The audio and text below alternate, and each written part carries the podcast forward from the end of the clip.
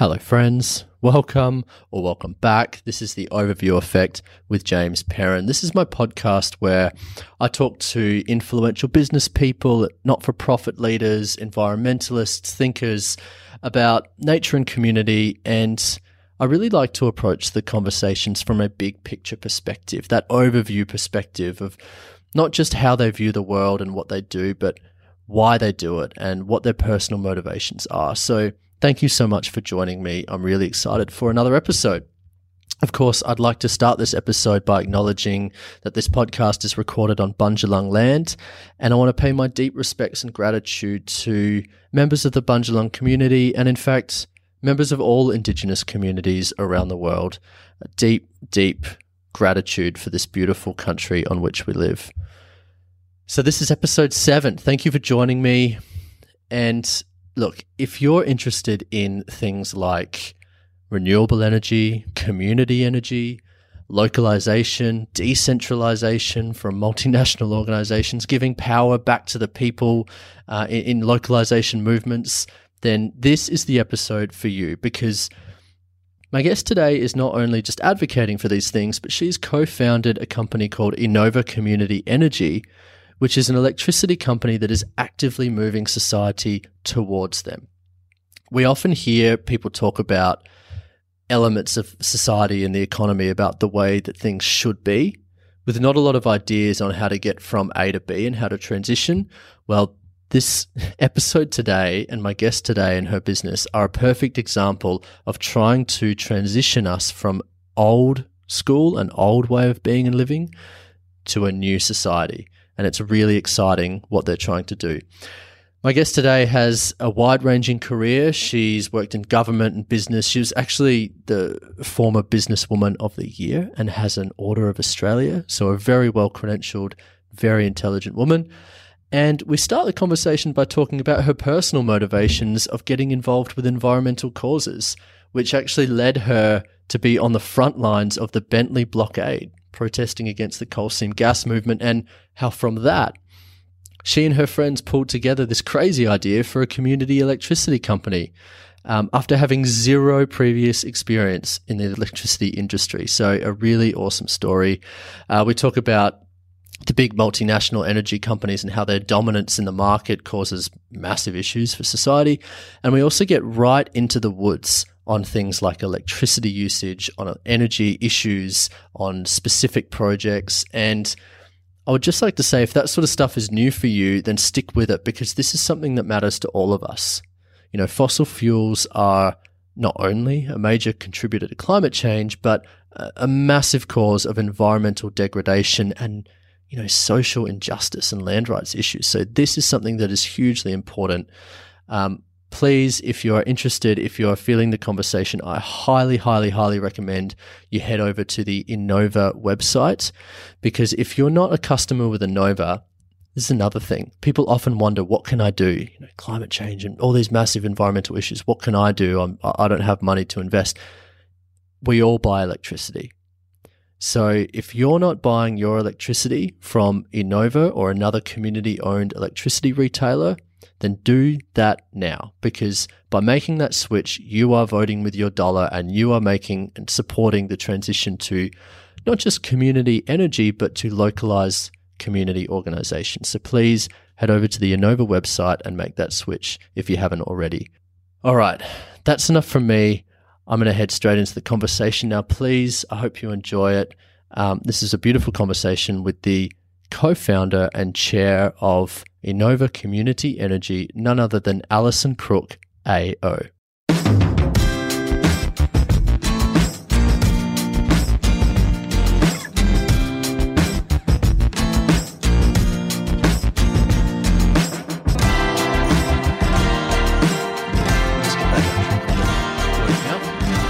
Um, officially, Alison, welcome to the show. Thank you so much for joining me. You, James. I always like to start off uh, with the first question to lead in, which is really playing on the concept and inspiration of the show, which is the overview effect, which is that experience that astronauts feel when they first view Earth from space. And I'd love to know if you've had any moments in your life or even points points of time where your perception of the world has been shaped quite dramatically, and you've had this kind of change in the way that you see and interact with the world. Starting with the big ones first. Yeah. um, look, I guess in one sense, I've always been interested in the big questions, and I usually do take the big picture approach to things. So I'm a student of philosophy. That was my first um, and primary set of degrees.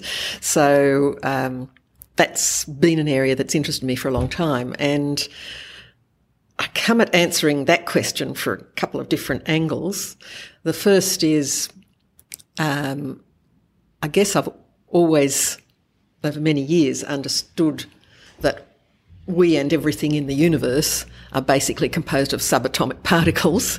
Yes. Um, and so there's that sense, there's that knowledge that everything is interconnected. Mm. Um, and I certainly recall a couple of key moments when I experienced that interconnectedness. Um, so that it becomes a reality for you. It's not just an intellectual knowledge. It's Yeah. a it's a, a gut feeling of that interconnectedness. Yes. And so I certainly recall that. So that we are that feeling that we are not separate from the earth and each other. Yeah.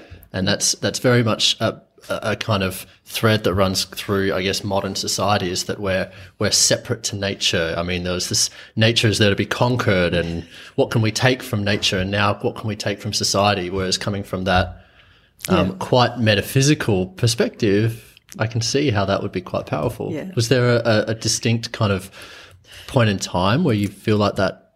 I just I remember a sensation just one day when I was simply walking around the university campus in undergraduate years, hmm. and the sun was shining, and suddenly I just felt as though everything was one, and you just knew it. Yes. And I wasn't on anything. That was going to be my next question. No.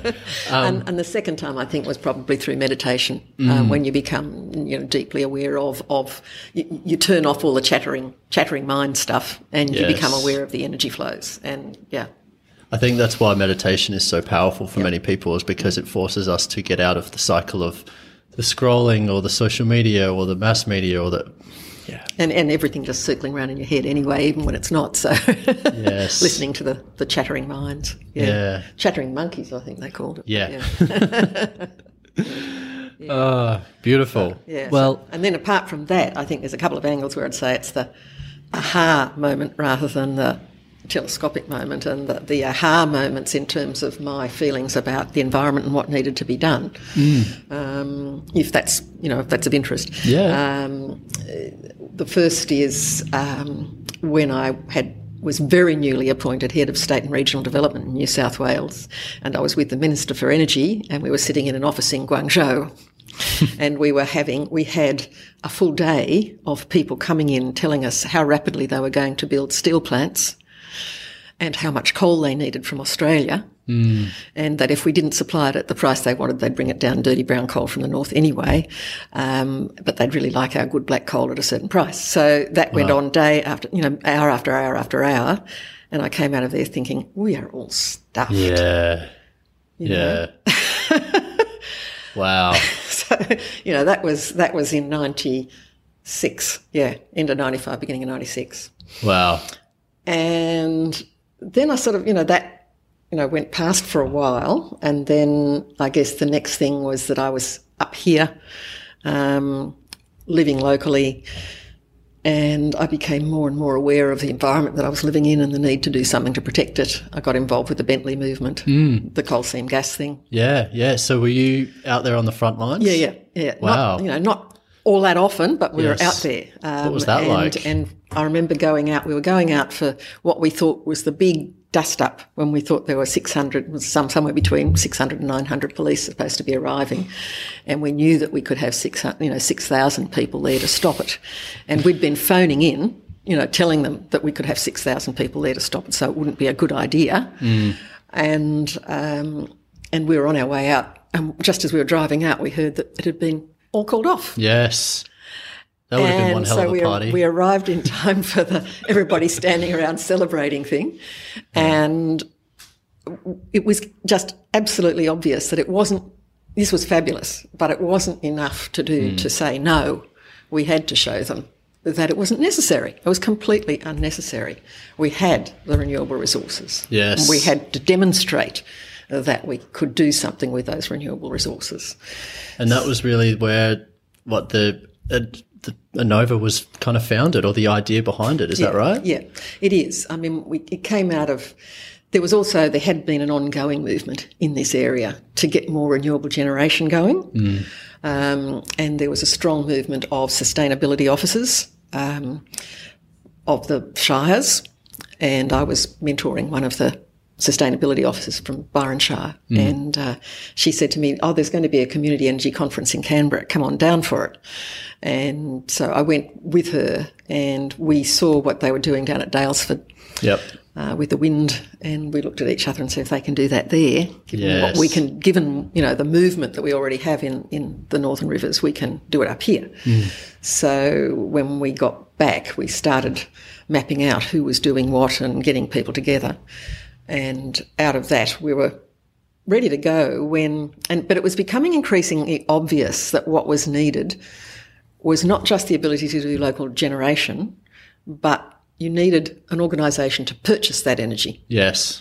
Um, the people from um, the wind farm had already said they'd had trouble, buy, you know, getting someone to buy their power, um, and because the big three um, just weren't interested, um, and so the sustainability officers had got themselves together. They got some money from uh, the New South Wales government, um, the Office of Environment and Heritage in those days, and the Total Environment Centre worked with them, and they put out a, a tender to do a feasibility study for a community scale retailer, and four of us, and at that stage, you know, I, from that stage on, I didn't have anything to do with the sustainability officers. We had to put in, we had to put in a bid um, to win, and we won that tender Wow. up against competition um, to do a feasibility study, Yeah. and it went from there. So yeah, And so, had you had any background to energy and electricity and those that sort of market and that sort of world prior to this? no. no, and I have to say that if at that point Steve Harris hadn't come along, uh, I don't think we would have ever got Enova off the ground. But Steve heard that four of us had um, won the tender to do the feasibility study, and he came, put up his hand, and said, "I actually have spent the last all my life working in the energy industry. I was involved in the merger of Country Energy and Origin, and I developed the Green Power program for Origin. And would you like me to be involved?" Wow. Yes, said, please. Yes, please. Wow, that's amazing. And I was actually just speaking with um with Pete from Seabin Foundation, and he said that um had he known that the naivety was is one of his greatest assets because had he known what would be involved, he probably never would have got started. exactly. Yeah. exactly. Here. Oh, I love it. Um, yes, so I knew that I had the organisational skills and that I had good backgrounds in a whole lot of areas that would be relevant. Um, I'd been involved in, um, you know, on boards of companies. I could do the all of the governance side administration, and, and, yeah. and I was very good at making things happen.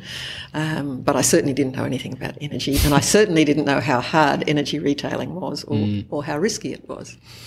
It's a really interesting concept because um, you're right. When when we think about renewable energy and community energy, our first our minds go to solar farms and wind farms, and we hear about these stories of these big technical technological um, infrastructure projects. But starting a retailer is is that middleman. And I guess can you give us a bit of a background into what's the current or historical market like? Who are those big players, and how much control do they have? Yeah, well, this of course goes back to 2014.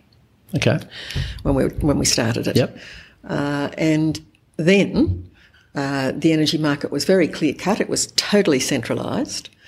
Um, you had some renewables beginning, um, but the big three, um, Energy Australia, Origin, and AGL, um, completely dominated the market, basically in all states except well. The, the, the energy market in Victoria, New South Wales, South Australia Yep. um, and they owned uh, and 83%, even in 2016 17, 83% of our, the energy that we use still comes from fossil fuel. Wow. Still, and uh, and the bulk of it is owned by those three players. And they own not just the, the retail, but also most of the generation as well. exactly right. So they own the, the fossil fuel plants, power plants, um, and then you've got centralised fossil fuel power plants, and then you've got large scale transmission and distribution.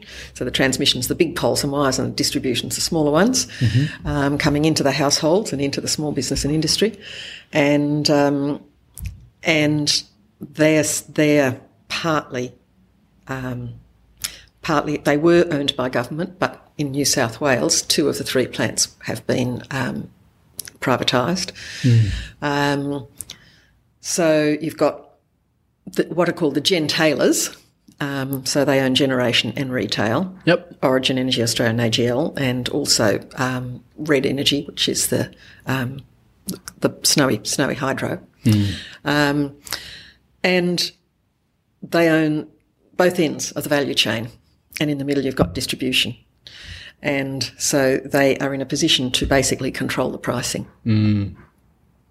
Wow. And there's an energy market that's been set up since the early 2000s, and they bid into the market every five minutes. The price is set on the highest price that was required to meet market demand for that half hour. And then uh, that's the price everybody has to pay for energy. And, re- and renewables are not allowed to bid because they're not regarded as firm enough to bid. So, you, so, so they're price takers um, in the sense they can't they can't bid in advance. And the if there's not enough energy, then it's made by those that can be turned on quickly, and that's the gas. Yep. Um, Wow. so the people who control that end have been in a position to basically control the price, Yep. and they were making there was a good margin at the retail end, but the on the occasion when I think this is getting too complicated for No, this is good. This is good because this is all stuff that that people never hear and we don't understand. You're, you're doing a really great job at explaining it. So, back in 2017, when the Brown uh, coal power plant, the Yallourn power plant, closed in um in Victoria, and this came shortly after there'd been the big storms, which had been the preceding November Yeah. in uh, South Australia, which had knocked over the the um, power lines Yeah. Cause blackouts. caused mass blackouts, Yep. and everybody said, you know, just shows. And when you get a blackout and it can't be delivered, then the price spikes. Yes. So then we had the fossil fuel um, plants plant closing in Victoria, and the price went in one day from an average of fifty four dollars a, a megawatt hour to fourteen thousand dollars a megawatt hour Whoa. Dropped to 5,000 by the end of the day and then was allowed to go down to about 108 and sat there for most of the next six months, sat there until July because and so there wasn't a retailer, including the big three, making any money during that six months hmm. because it was sitting at roughly double what it was costing to make. So Wow. still, it's not costing them any more than the 54, roughly, you know, on average. But they're, they're charging it out at 108 because they can. And then it's gradually, that was when everybody started to get very, very agitated about the price, remember? Yes. Yes. Over that period. And then it, they've gradually allowed it to come down. So it's still, it was sitting in the 80s and 90s most of last year. It's still coming down a bit. Yeah. Um, but, you know, the price hasn't increased all that much. And especially now when you've got more and more renewables coming on. yes. Which are cheaper per, like if they were able to bid it, they'd be significantly cheaper, right? But they can't um, be sure that they'll be delivering it, and they certainly can't be delivering it at night, which is what you then call firm energy. So if you've got a big battery, as they have in South Australia, um, then it can take over. Yeah. But the, the big three certainly are aware the energy market's shifting and they're using this period of very high super profits in currently for their fossil fuel to put the money now into building major renewables. Mm. And saying out in the middle of the country, where of course you've got most sun, or in the high country where there's most wind, and then saying to the government, now you have to build the transmission lines. You have to see that there's enough transmission built. We have to be able to, you have to be able to take this energy we're building Yeah. and the taxpayer pays for those. And is that not just shifting from one form of generation to another, and it's just it's not really changing the energy landscape. Is that right? That, that to me is is what it's about. So Yeah. you're still saying yes, we're shifting to renewables, but it's still going to be centralised. yeah, and we don't need it anymore. So the big issue is how can we move to a, to a, the, the fact that we can move, we're in a position to move now, to an energy system that we, the community, own and control, yes, and that we, the community, can benefit from. So to me, it's all about building something that is self-sustaining, um, that can help us move to localised, strong, healthy communities yeah, so that we can have, for example, um, streets sharing energy. You can have industrial estates sharing energy. You can have a slightly bigger plant that might be owned by the community, funding, you know, powering a hospital or an airport. Um, you don't have to have it all sitting somewhere remotely. yeah, Um, we can have the the fact that people can. It would be possible. I mean, the regulatory the, the rules don't make it feasible, but it would be possible um, for people to be selling to each other. Um, Yeah.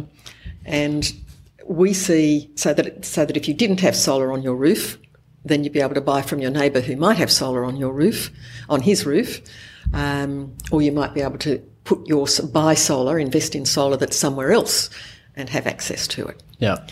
And, and so is that where those are concepts that I guess could theoretically be in place, but through current mechanism or current regulations, we're not able to do. But is that kind of the role that Enova is trying to? Enova is trying to bridge that gap between the current or historical system to what could be the new system. Is that right? Yes, it is exactly. So we're saying we want to be the facilitators of self-sustaining communities. Um, we're capable of delivering a number of those elements now, and we're working on pilot projects to make sure that we can do all of the rest of it. Yeah. Um, the it is the case that we can now have virtual power plants. So you can have solar and batteries on households, and that can be used um, to feed back into the grid. Um, you can so you can have what's known as demand management. So it would be possible um, if you've got smart meters and the right software for people to say, you can, I will give you permission to use the energy um, from my um, hot water system or from my battery at the time that you need it in return for a better price. Um, so that we can do all of that sort of thing. Um, I think quite a lot of the larger players are now starting to move into those virtual power plants, but they're potentially doing it in such a way that they still have control. Yes. And what we're trying to do is to say, and why we set ourselves up, and this is one of the key things, we set ourselves up as a social enterprise so that when we're in profit, 50% of the profits go back to the communities that the money came from. Yeah. To fund projects like to that. fund projects like that, or just to fund the communities in the future, to help fund things like um, more sustainable communities in every way. Yes. Um, and that can be food, it can be water, it can be can be anything. But projects to make sure that everybody gets to participate in the shift to renewables, not just the people who can afford them. Yep. Yep. It, yeah, I mean, at the moment, the way things are working are um, that the people who've got the money can have their batteries and they can have their solar and they can do very nicely, thank you. Um, because it's got to the stage now where the batteries are coming down in price and you can have your battery and then you can wind up not having to pay much in the way of electricity bills at all. Yeah. Or even I can be completely off grid and not have to worry Exactly. about anything at all. But if you're in a low income household or a community housing or something like that, Yep. you're left to Yep. the Pay the bills and pay the bills, which are going up because more people, more of the elite are opting out. Is that right? That's exactly right. Yeah. Wow. Yeah, and that's what we're trying to avoid.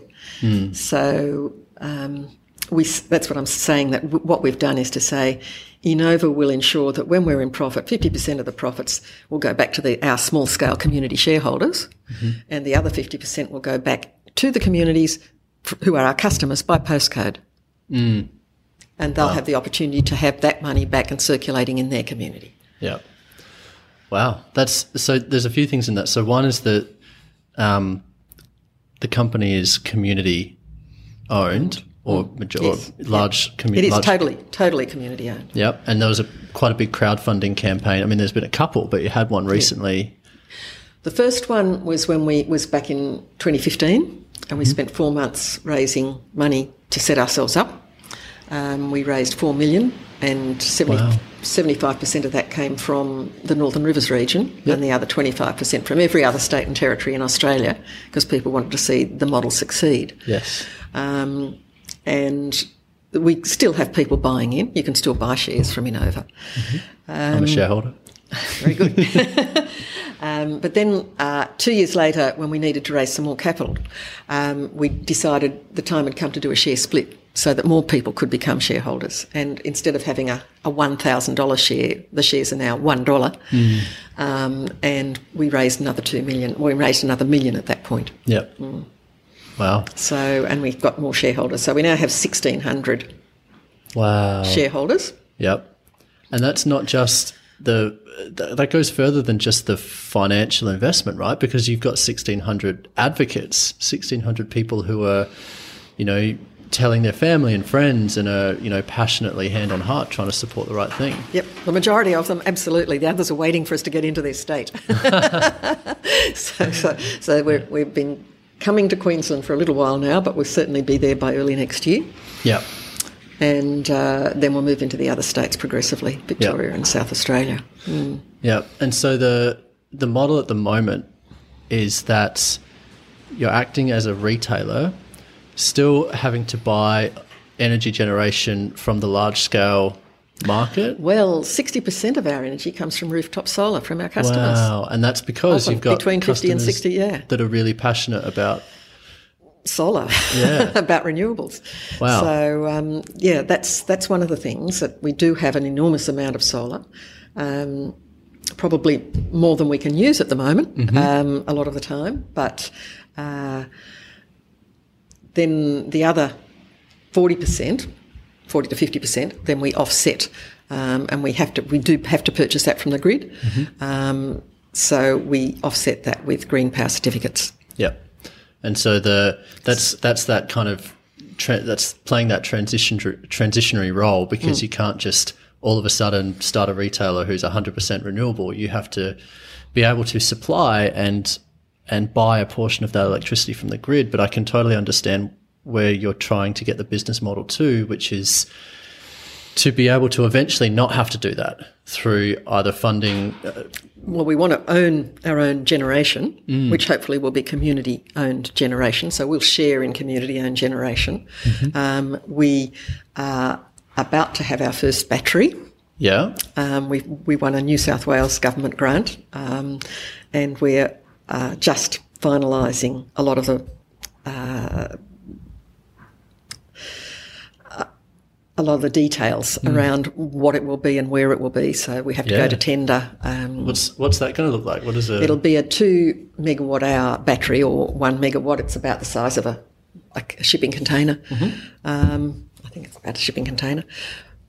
And um, that will allow us to store some of the surplus solar Yep. because we have surplus solar in the middle of the day.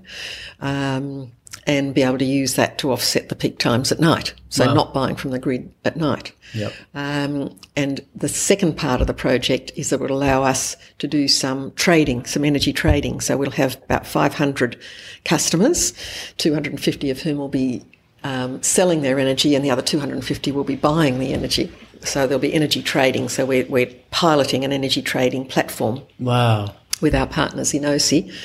Um, and uh, that will be a first for us, and it will be a test. Yep. Um, and that helps to really facilitate the peer-to-peer buying and selling because exactly you could have 100 houses connected that um, can buy and sell, but the timing might not exactly line up when one person wants one and one person's generating, right? But if you have a community battery that that is help facilitating that sharing, Yep, that's the catalyst. that's right. Wow.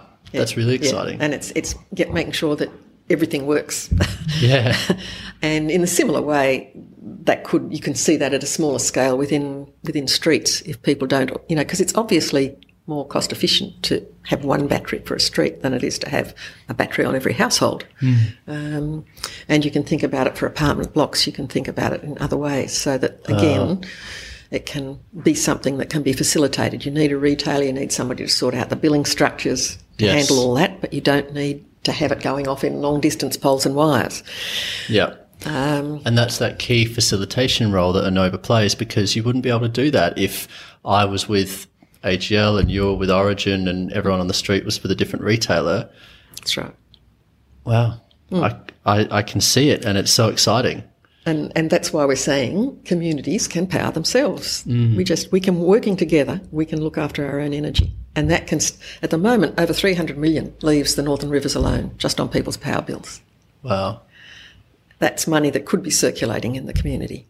Yep. And that goes just replicate our regions all around the state, all around Australia. And you can see how much money could be get, doing much more effective jobs in Yeah. local, in local communities. So not only not only powering communities with renewable or mostly renewable energy, but also employing locals and re that money staying in that local Yeah. economic region. Yes. That's that's what it's about. It, it it sounds so uh, straightforward. Why?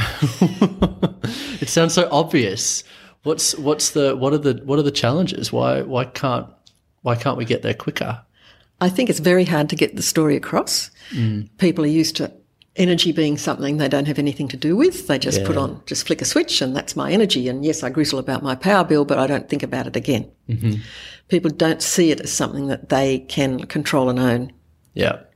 And that's the message we're trying to get across. And we're trying to get it across now. I think it's becoming more and more urgent because what's happening is that I think the big companies um, are wanting to step into that market. They can see that the game's shifting and they're wanting to control the virtual power plants. And Yep. we'll still have the money leaving the regions. Yeah. Uh, and that's why we're trying to get the story across. Communities can and should be stepping up to control it. Yeah, I think there's probably a, either a, a lack of understanding and awareness, um, but also in some cases probably just a lack of accountability. You know, I think in historically, people, communities, myself included, we think that technology will save us. You know, and that there's a big, whether it's a massive solar plant off in the desert or CO2 capture technology or geoengineering or some sort of the engineers will save us, you know, or mm. technology will save us. And it, that takes the power away from people, the, the, the ability to control and be part of the solution. Whereas we're not talking about a technological fix here, or we're not talking about a um, even just one company. It's actually society and community changing our mindsets and changing the way in which we actually interact economically Yes. with this system. Yes, it's interesting because when you look back to the early 1900s, local government used to control energy. And somehow, you know, along the line, that shifted. And yet, the further away energy is, the more that's lost in the transmission. So, about 10% of the energy is actually lost in the transmission anyway, of what's generated, Right. uh, up to 10%. Yeah. And, um, you know, we don't need to be losing that. And we don't need to be spending as much on the infrastructure. At the moment, that poles and wires bit costs somewhere between 40 and 50% of what it costs you to get your energy. Um, and the trouble is, and you can appreciate this, I can, I can understand it, that in order to look after the people who live in far flung Australia, um, who are busy growing our food, we all share the cost of those poles and wires going to them. Sure. Yeah. Um, but in fact, um, as I've heard from the people who are in distribution themselves, it would in fact be far more cost effective these days to just have decent sized battery sitting alongside some of those far flung towns. Just as in mining camp, mining camps, it's it's becoming far more cost effective to have a battery and solar than it is to have diesel. Yes. yes. You know, and they can really reduce their costs in indigenous communities in mining towns Yep. by having renewables plus battery Yep. rather than importing solar, and the same on the, the um, countries in the Pacific. Yeah.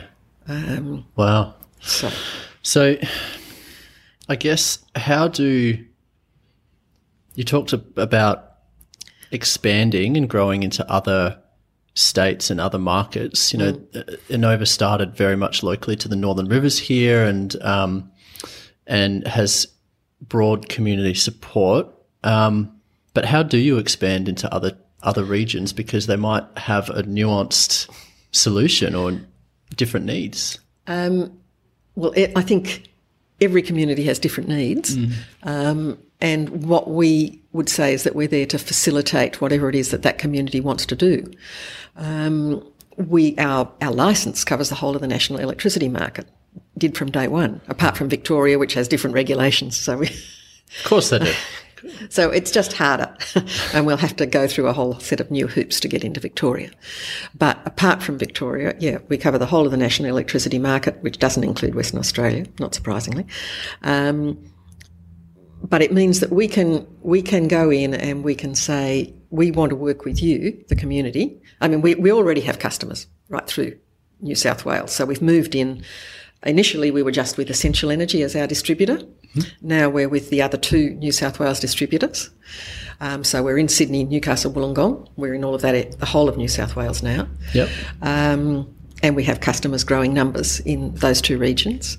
But in, for example, um, Narrabri or wherever, we're happy to go in and say, if you've got an energy group, a local energy group working here, we're really happy to work with you. You tell us what you're trying to do. Are you trying to build a plant? Are you trying to um, put solar on the roofs of your um, community organisations? What is it that you're trying to do? And we can work with you. Mm. But whatever way we work with you, if you become our customers, 50% of what is, is taken from you in by way of profits goes back to you to use. Yeah um, so that you're better off to start with by working. You know, they, they're automatically better off. And they can yeah. use that money to employ people to work locally, um, or they can use it just to buy equipment to put on roofs. Yep. So you're you're facilitating that market for them, of which they mm. previously had no access to. Well, they then, if they didn't have um, us, then they'd have to find they could buy some find someone to buy their energy. They could try and enter into a PPA, but it's very hard for community groups to um, it's it's quite hard for community groups to get someone to listen to them who's not community scale themselves. Right. Yeah.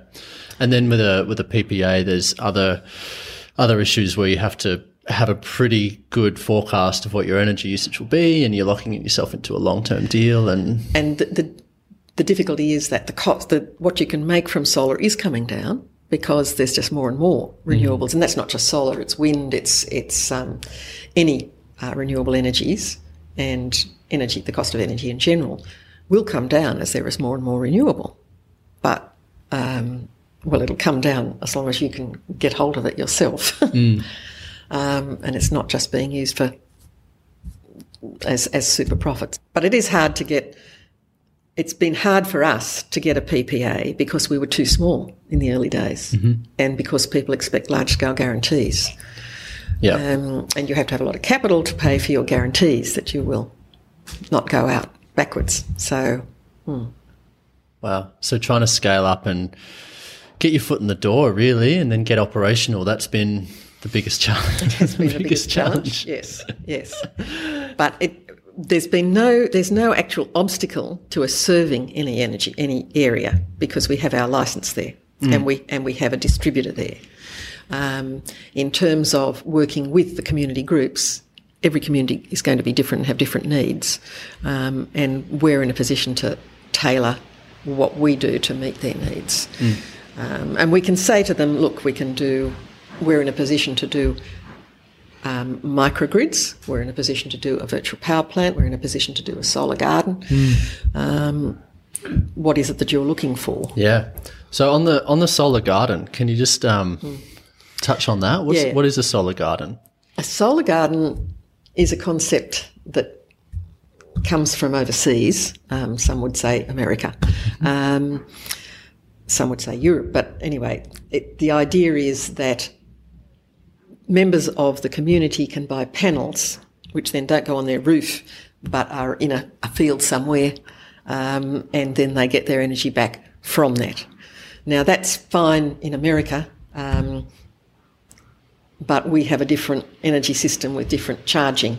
So in Australia, if you try and do that, you wind up paying too much for the distribution costs um, for for taking it from where it's generated and getting it back to you to make it worthwhile. It just doesn't match up with having it on your own roof and being able to use it behind the meter. Sure. Um, so we came up with the concept um, while while we still have the current regulatory system that we have, whereby you have to pay the same amount to transport it from a field down the road to your household, you know, two blocks away, as if it was coming from the Hunter Valley up here. Um, while that still holds, um, then the only way we can make it work is to have um, energy on a local roof being used, well, on a roof that's being used by an organisation, and most of it being used by that organisation during the daytime, during the time that it's generated.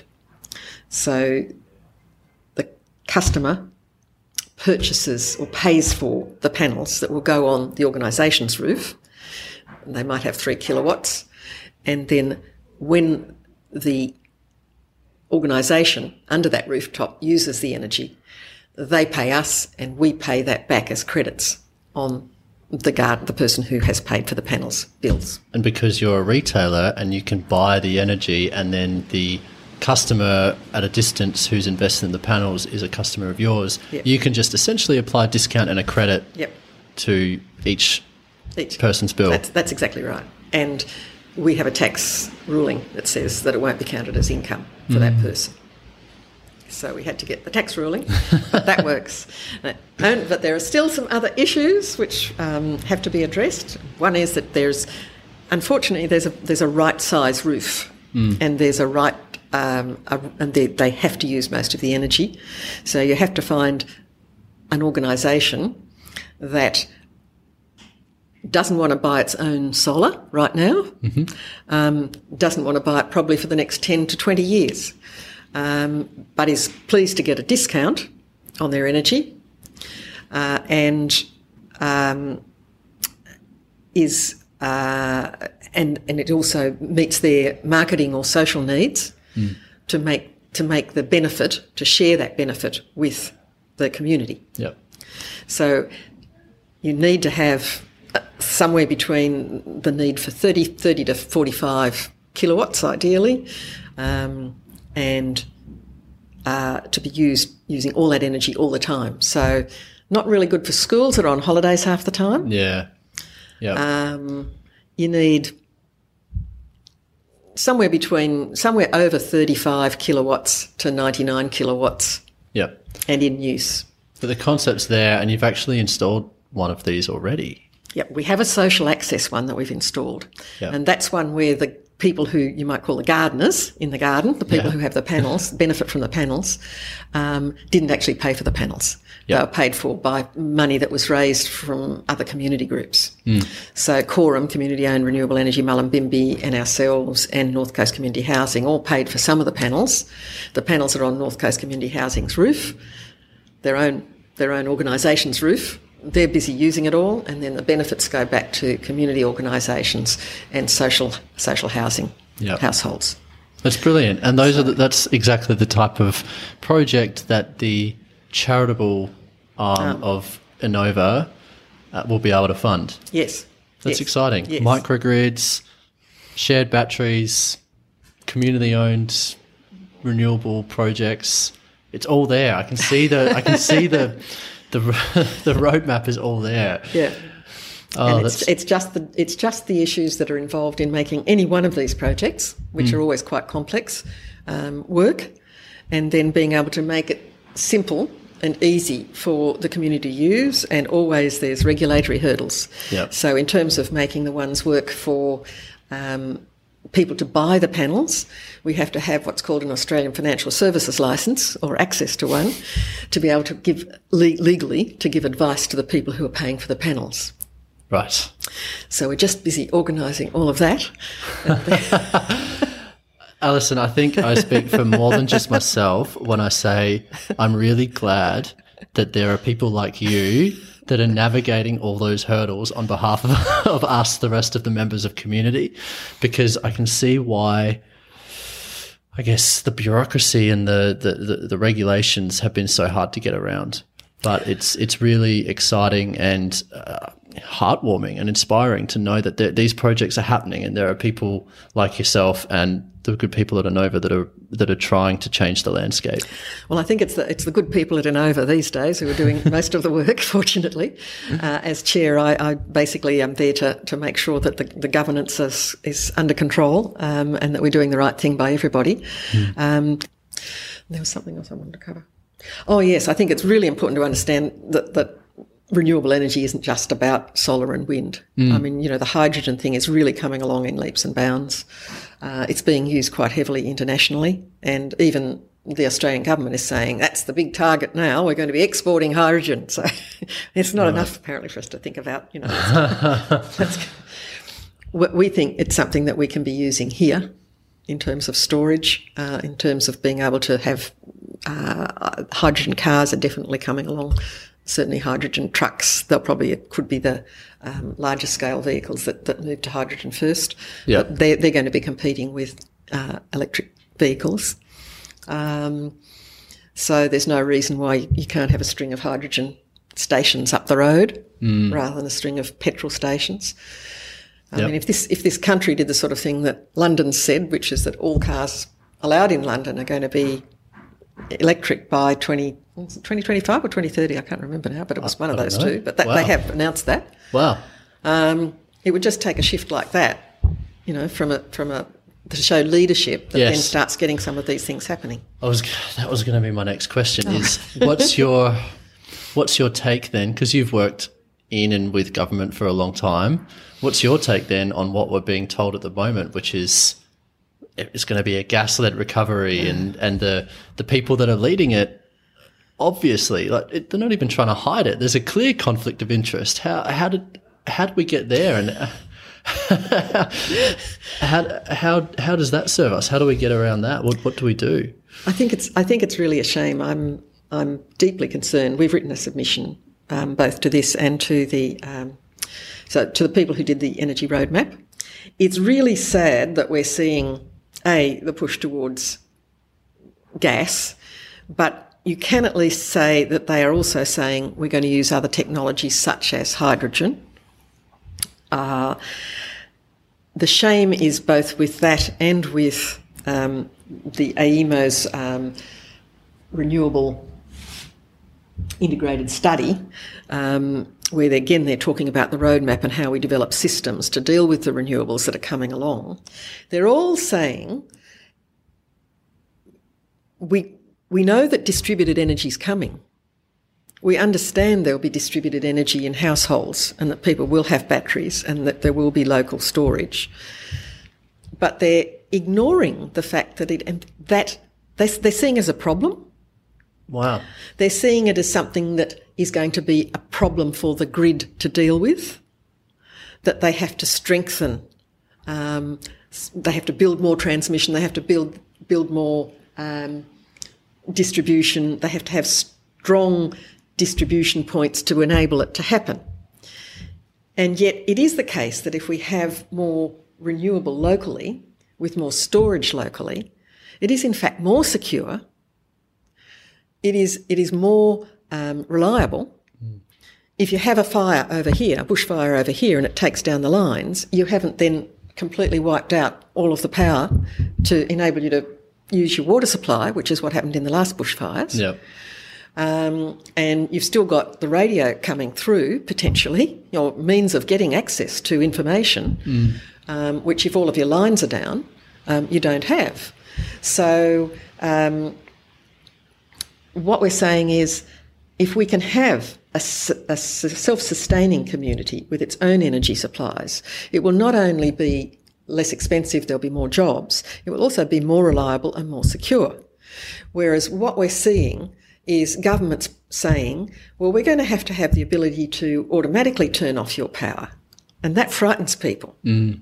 Um, they want to know, instead of saying, we're going to build in regulations to allow us centrally to control you. It should be more, we're going to allow you to have an interface that works well with your retailers, and you and your retailers between you can share the benefits. Yeah. But by and, but by the way, it doesn't all have to be totally dependent on big long lines coming in and taking it all out. Yes. Um, so you know, it's it's to me, it's a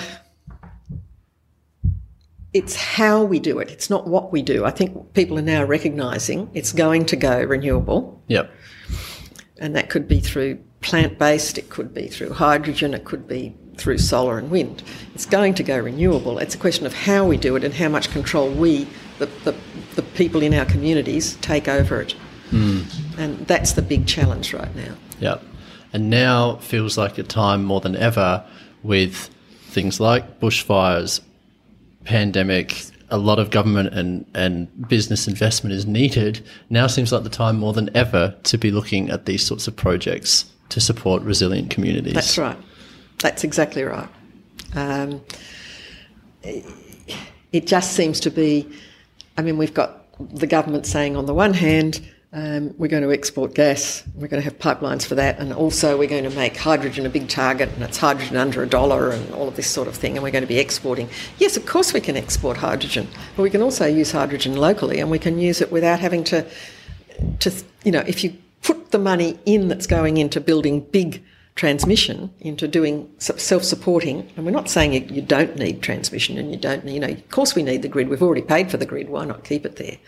Um, but it doesn't have to be the key focus of it. And if we can have it within regions and making making use of it locally and not being charged for a whole chunk of that um, then it will be um, far more cost beneficial and we'll see stronger uh, communities with more jobs. Yeah.